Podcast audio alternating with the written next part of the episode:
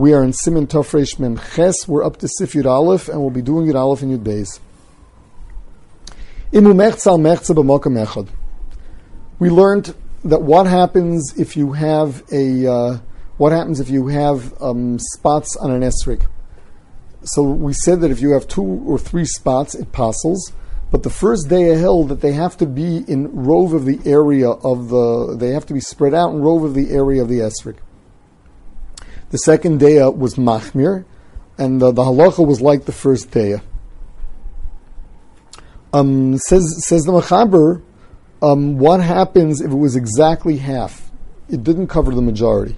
Or the same thing would be what happens if you have this one big one that covers the majority of the area. That's possible. What if it's exactly half and half? Yesh machshir and v'yesh postim. Some are machshir, some pasul.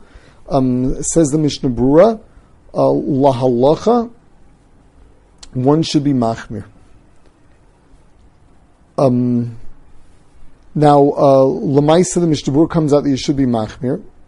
Um, the Pri Megadim, however, says that it's got to be uh, it, has got to be that you can, in order to be kosher, that you can clearly see that there's a majority there. Whereas the Bikurei Yaakov says you don't have to see that there's a majority. All you need is that you can measure it. Whereas the question is, do we go by your hashara or do we go scientifically? Sifyud Beis. Mechot Movielech. From the nose and up. From where it starts going in Ad pitma till the very top.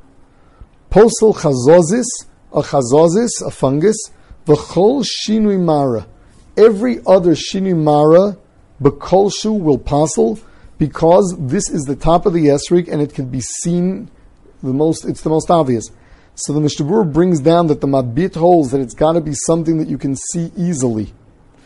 And the Eliyah Rabbah explains that if the whole reason why we say that the chotem is bekolshu is because it, it, seen so easily, if you can't tell that there's a shinui mara there without straining yourself and getting a magnifying glass, then then uh, that certainly would not be considered a, a, a problem, a, lack of hider. Um, the the uh, the yeshmisha omer do adin the yovish posel sham becholshu. Others say that yavish kolshu also passes there. Um, the uh, the question is why uh, why should that be? And teretz is because since it is obvious, it takes away from the hider. Now the the Mishnah Berurah brings down what if it's not on the chotim? So uh, the Magen Avram says so. The, the the halacha is that if it's in one place, then it's got to be rove in order in order to passel.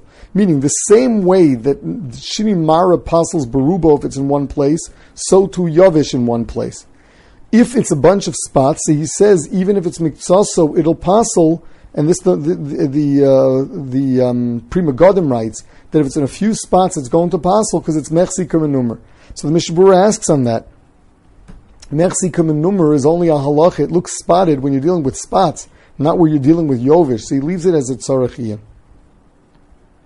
So halacha lamaisa, a shini mara, which by the way has to be a mara puzzle, we'll see that that means black um, or white. Uh, a shini mara will passel bakolshu on top, or two or three places anywhere in, in the esrig. And mi'ikra din we hold that it's got, got to cover rove of the area of the esrig. That means they've got to be spread out and rove of the area of of, of the esrig. Um, so it's on the chotem makolshu, bebeis v'gimel makomis if it covers over the esrig, or even one spot if that one is, is very large and it covers the majority of the esrig.